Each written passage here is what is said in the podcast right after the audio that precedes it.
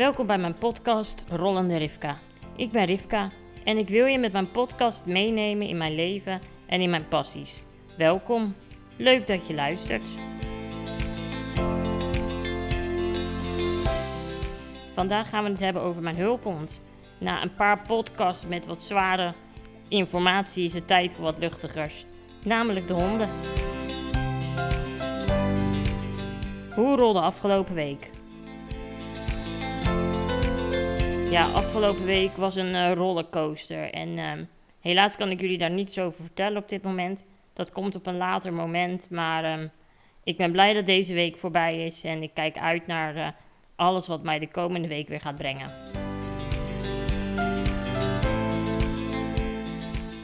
My point of view. Ja, zoals jullie op het plaatje ook van de podcast kunnen zien, heb ik een hulphond. En op het plaatje zie je er twee. En dat ik wil eigenlijk zeggen dat de eerste hond op het plaatje, dat is mijn oude hond, Frank. En in totaal heb ik nu drie of vier, het is maar net hoe je het bekijkt, uh, hulphonden gehad. En het is wel leuk om jullie mee te nemen in het verhaal hoe ik hierbij gekomen ben. Want eigenlijk mijn hele leven nemen mijn ouders, namen mijn ouders, mij mee naar patiëntenvereniging dagen. Dus wij gingen altijd naar dagen van Spierziekte Nederland, waar ik natuurlijk ook mensen zag die ouder waren dan ik, die volwassen waren. En die werden begeleid door een hulphond. Toen de tijd heette dat nog SOHO-honden. Um, en dat waren eigenlijk ontzettend lieve golden retrievers. Althans, ze zagen er heel erg lief uit. En het waren toen de tijd voornamelijk golden retrievers. Soms een blonde labrador, maar echt blond. Dat was wel het algemene beeld. En die honden keken altijd zo ontzettend lief naar hun baas. En toen dacht ik, ja, dit is toch fantastisch als je iets kunt hebben wat jou helpt um, en wat, waar je zo'n enorme connectie mee voelt. Alleen ik had dus zeg maar één probleem in mijn leven. nou, ik heb wel meerdere problemen in mijn leven, maar dit was een concreet probleem. Dat is namelijk dat ik bang was voor honden. Um, ik denk dat mijn neven en nichten echt het meest verbaasd zullen zijn van iedereen toen ik een hond kreeg, aangezien zij vroeger een hond hadden. En ik heel toevallig altijd met mijn rolstoel omhoog moest. Als ik bij hun op visite kwam. Nou ja, ik moest natuurlijk helemaal niet omhoog. Maar ik dacht, ik was als de dood dat die hond bij me in de buurt kwam. En ik dacht, als ik omhoog sta, dan kan die in elk geval niet bij me komen. Lucky uh, was dat. Bleek uiteindelijk dat die hond helemaal nooit van zijn leven had kunnen springen. Dus ik heb eigenlijk me daar heel lang druk om gemaakt. Terwijl dat helemaal niet nodig was. Nou ja, dat uh, zegt wel weer genoeg over uh, Rivka Smit. Um, ik ben gebeten door een hond. Volgens mij op Schiermonnikoog toen ik heel erg klein was. En sindsdien uh, ja, vind ik honden eng. En ik kom ook niet echt uit een dierenfamilie. Um, nou, dat is ook zo'n gek woord, dierenfamilie. Maar wij hebben thuis geen honden of katten gehad. En mijn ouders ook niet. die hadden meer klein, klein vee. Dus ja, een hond was niet echt iets wat bij ons voorkwam. Maar als ik altijd die liefde tussen die hulphond en die persoon zag, toen dacht ik wel altijd, dit is wel echt heel erg mooi. En ik weet nog dat ik toen ik een jaartje of 12 of 13 was, ik toen met de kinderpsycholoog erover had dat ik zo graag een hulphond zou willen. Een maatje die altijd bij me was. Die me altijd hielp en die zonder te oordelen van alles voor je deed. Ik ben er overigens wel achter dat ik denk dat mijn honden wel degelijk over mijn oordelen. Als ze wat moeten doen, dat zie ik aan hun hoofd. Maar er zijn ook mensen die zeggen dat honden dat niet kunnen. Maar goed, ik laat me er maar niet. Nou ja, mijn hond rolt gewoon af en toe met haar ogen als wat moet. Dus, nou, oké. Maar terug bij het verhaal. Ik heb toen tegen hem gezegd: als ik ooit een keer een hond kan aaien, dan denk ik dat ik van mijn angst af ben. Nou, en dat gevoel van het willen van een hulphond dat bleef maar kriebelen en dat bleef maar kriebelen en dat bleef maar kriebelen. En toen hebben mijn ouders op een gegeven moment gezegd: Jorif, als jij dat wil, prima, wij staan ervoor open, maar je regelt het zelf. Ja. Um, ik was 16 jaar, ik had nog nooit een één aanpassing of iets voor mezelf geregeld. Want dat deed mama altijd in die tijd. Um, nou ja, maar ja, een, een, hond was nog steeds wel eng, soort van. En toen. Um, was daar de supportbeurs. Ik weet niet of mensen weten wat dat is, maar de supportbeurs is eigenlijk een beurs in de jaarbeurs van Utrecht ehm, waar alle noviteiten voor mensen met een beperking zijn. Dus patiëntverenigingen, vakanties, hulpmiddelen. Je kan het zo gek niet bedenken of het is daar. En daar is ook altijd een kraam of meerdere van verschillende hulphondstichtingen. En zo was het ook dat ik, ik denk dat ik 17 was, dat er zo'n beurs was. Wij waren daar en ik ben vijf keer langs de stand van Hulphond Nederland gereden. En op een gegeven moment was er een medewerker die zei tegen mij: Wil je wat vragen? En toen zei ik: Ja, nou ja, ik, ja, ik wil eigenlijk heel graag een hulphond, maar ik ben heel bang voor honden. Maar wat ik altijd zie, dat zou ik zo graag willen. Toen zei ze: Wil je er eentje aaien? Toen zei ik: Ja, dat durf ik helemaal niet. Dat, dat. Toen zei ze: Nou, maar deze bijt echt niet hoor. Je kan hem echt wel gerust aaien. Dus toen kwam ze naar me toe met zo'n hele lieve Golden Retriever. Die heb ik toen geaaid. En ja, dat was het begin van het einde. Ik wist toen zeker, ik wil een hulphond en ik kan dit. Um, alleen, ik woonde niet thuis op dat moment. Ik woonde uh, in Heliomare. Ik ging nog naar de middelbare school. Op de voordeur van de school stond een bordje honden zijn niet welkom. Dus ik had wel even wat bergen te verzetten. Maar ik wilde een hulphond, dus ik ging dat doen. Dat ik mijn eindexamen naderde. Ik denk dat ik dat een soort van vergeten was. Um, en zodoende heb ik mij aangemeld bij Hulphond Nederland. Ik moest een plan bedenken dat de hond mee kon. Ik had de woning zover dat de hond mee mocht. Ik had uh, de revalidatiecentrum was toen de tijd een beetje een dingetje. Maar toen ontdekte ik dat de directeur uh, in een een of andere bestuur zat van een hulphondenstichting. Dus toen ben ik met hem gaan lunchen en toen kreeg ik van hem ook toestemming. Nou, en eigenlijk was alles rond om het krijgen van een hulphond. En uh, ja, toen was het wachten totdat er een hond voor mij beschikbaar was. Nou, uiteindelijk, dat soort dingen duren gewoon nogal even. Want een hond moet natuurlijk helemaal bij jou passen, bij jouw karakter, bij wie jij bent. Dus ik denk dat dat bijna een jaar geduurd heeft.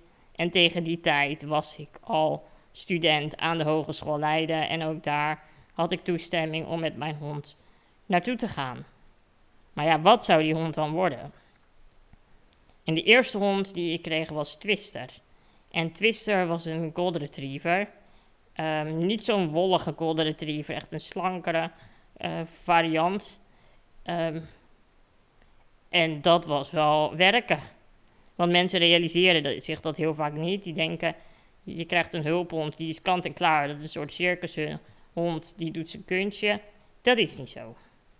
Want een hond moet voor jou willen werken. En een hond moet samen met jou willen werken. En daarvoor moet je eerst met je hond een relatie opbouwen. Dus je moet gewoon uitgaan van respect voor elkaar en vanuit daar verder werken. Nou, uiteindelijk kwam Twister dus. Uh, daarna uh, kreeg ik Hutch. Uh, Hutch was helaas geen goede match, want Hutch had jachtinstinct. En het was een verschrikkelijk mooie hond, heel groot. En ik ben heel klein, dus dat was wel een beetje een gek gezicht. Maar um, ja, Hutch hield heel erg van konijnen. En dat is helemaal niet erg als je in bepaalde omgevingen woont. Maar wel als je zo uh, woont als ik, waarin je dus elke dag de hond in de duinen een uur kunt uitlaten. Dus Hutch was eigenlijk na drie maanden, denk ik, weg. En vervolgens kreeg ik Frank, die je ook op de foto ziet. En nu heb ik sinds twee jaar, ja, twee jaar heb ik Brit. En Brit is zo'n leuke hond. Ja, Frank was ook leuk. Weet je, alle honden hebben hun eigen karakter. En alle honden hebben hun eigen ding. Um, ik heb van alle honden heel erg veel geleerd. Um, Twister was een hele lieve hond die niet heel graag wilde werken. Hutch had een jachtinstinct, was mega groot. Maar daar voelde je je wel heel veilig bij. Al voelden mijn hulpverleners zich wat minder veilig bij Hutch. Niet dat hij wat misdeed, maar hij was gewoon imposant. Uh, dus dat was ook wel goed dat hij wegging. Met heel veel verdriet uiteraard. En Frank was dus het tegenovergestelde van Twister. Want die wilde heel graag werken. En veel minder knuffelen. En nu ik Brit. En Brit is het uh, zonnestraaltje hier in huis. Die wil het liefste bij je op schoot zitten de hele dag. Die wil werken, maar die wil echt liever geknuffeld worden dan dat ze je arm teruglegt op je blad En ehm, ja, de honden brengen mij heel veel vrijheid, maar ze brengen mij ook gezondheid. Want door de honden moet ik wel elke dag minimaal een uur de duin in. En ik kan je verzekeren dat ik 95% van de dagen ook echt met de honden een uur in de duin ben. Nou ja, drie kwartier misschien. Ehm, omdat zij gewoon die beweging nodig hebben en ik ze dat ook gun. Maar daardoor is mijn gezondheid dus ook enorm verbeterd. Want sinds ik honden heb gehad, heb ik, ben ik, heb ik nog maar één. Nou, heb ik gewoon echt, echt veel minder luchtweginfecties dan ik ooit gehad heb. Ehm, en dat is al iets om heel erg dankbaar voor te zijn. Ik word geregeld gevraagd door ouders van kinderen met een handicap wat ik ervan vind als zij een hulphond aanvragen voor hun kind. Um, het is eigenlijk altijd een beetje best onaardig om daarop te antwoorden. Want eigenlijk vind ik dat een kind niet geschikt is voor het hebben van een hulphond. En tuurlijk zitten daar marges in en nuances in. Uh, nuances in, maar uh, je werkt vanuit een samenwerkingsrelatie met je hond. Dus ik ben de baas over de hond en de hond wil voor mij werken. Dan heb je dus al een autoriteitsverhoudingsverschil. Uh, en een kind moet dat kunnen. Een kind moet boven de hond kunnen staan. Daarbij werkt de hond samen met jou vanuit het feit dat ze voor je willen werken. En ze willen voor je werken als je een hele goede band met elkaar hebt. En dat betekent dus dat je ook heel veel met de hond samen moet doen. Als je dus als kind naar school gaat en je doet twee uur per dag iets met je hond. Ja, je kunt je afvragen of dat genoeg is om de hond voor jou te laten werken op de manier zoals dat wordt beoogd. Um, daarbij is het dus ook heel belangrijk dat als de hond voor jou werkt, je in ruil voor, daarvoor ook voor ontspanning voor de hond zorgt. Dus dat betekent ook dat de, de hoofdbaas, in dit geval de cliënt, dus ook met de hond moet gaan wandelen. En de hond ook los moet gaan laten in de duinen of waar dan ook. En ik vind het best wel een hele grote verantwoordelijkheid om dat op de schouders van een kind te laten rusten. Een kind moet ook gewoon lekker buiten kunnen spelen. Het kind moet ook gewoon huiswerk kunnen maken. Het kind moet ook gewoon lekker YOLO doen. Zonder de verantwoordelijkheid te hebben over de relatie die het opbouwt met een hond. Ehm, daarnaast komt er gewoon heel veel trainen bij kijken. Zoals ik al eerder zei, je krijgt je hond niet kant-en-klaar. Je bent echt een jaar bezig om die juiste relatie met die hond op te bouwen. En hoe beter je dit doet, hoe meer profijt je hebt van je hulphond. Uh, en dat is ook iets wat echt een enorme tijdsinvestering vraagt. En ik moet ook heel eerlijk zeggen hoor, dat ik me ook wel eens afvraag als ik een nieuwe hond krijg, zie ik die tijdsinvestering weer zitten. En tot nu toe heb ik daar altijd positief op geantwoord. Het kan ook zijn dat er een moment komt dat ik zeg nee. Um, voor nu ben ik super blij met Brit.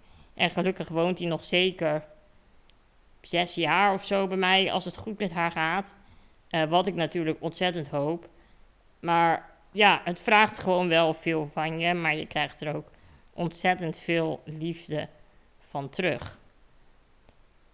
En ik wil hierin ook nog even een shout-out doen naar alle vrijwilligers die al die honden zo geweldig opvoeden en op laten groeien, zodat heel veel mensen zoals ik gebruik kunnen maken van uh, deze geweldige hulp.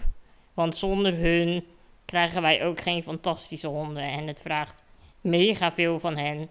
En um, het vraagt ook heel veel van hen om afscheid van de hond te nemen. Dus daarom wil ik wel even tegen hun zeggen dat ik in elk geval super dankbaar ben voor alles wat zij altijd voor de honden hebben gedaan en voor de honden nog steeds doen. En dan vragen mensen me ook nog wel eens: vind je het niet moeilijk om afscheid te nemen van je hulphond als die met pensioen gaat? Ik kies ervoor dat de hond bij mij weggaat, omdat mijn werk en mijn, ja, mijn, de grootte van mijn huis het voor mij niet toelaten om twee honden te houden. En dat is natuurlijk altijd een moeilijke beslissing, maar de hond heeft altijd bij mij gewerkt. De hond zal altijd, is bij mij altijd in een werkmodus. Als mijn gepensioneerde hulphond Frank nu bij mij op bezoek komt, het eerste wat hij doet, is mijn arm terugleggen op mijn blad. Want dat was zijn taak, dat was zijn job. En ik vind het gewoon heel erg fijn dat hij na een periode van werken gewoon rust heeft. Dat hij kan, lekker kan luieren. Dat hij lekker zo'n wandelingetje kan doen in plaats van dat hij van mij mee moet lopen aan de rolstoel. Dat hij gewoon rustig aan kan doen. Dat is iets wat ik heel erg belangrijk vind voor het welzijn van de hond. Dus ik heb eigenlijk om twee redenen neem ik afscheid van mijn hulphonden als ze met pensioen gaan.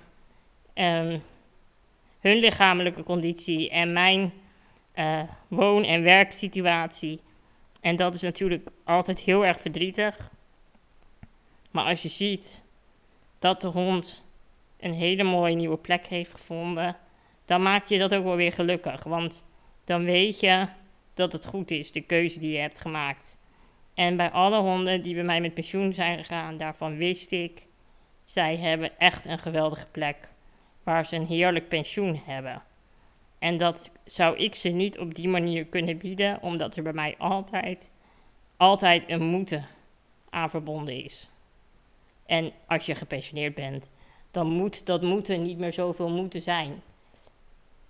Dus ja, het is voor mij heel verdrietig, maar uiteindelijk heel onaardig. Het is ook gewoon een hond en die hond wil gewoon uit en zijn eten krijgen en een knuffel. En of ik dat dan ben of dat een ander dat is, wij denken dat dat heel erg uitmaakt, maar ik weet ook wel ergens dat het helemaal niet zo heel veel uitmaakt. Als het maar gewoon zijn eten krijgt en gelukkig is. Nou, dit was het weer voor vandaag. Bedankt voor het luisteren. Vergeet je niet te abonneren. En als je vragen of suggesties hebt, neem met mij contact op via Rollende Rivka of social media. Tot volgende week.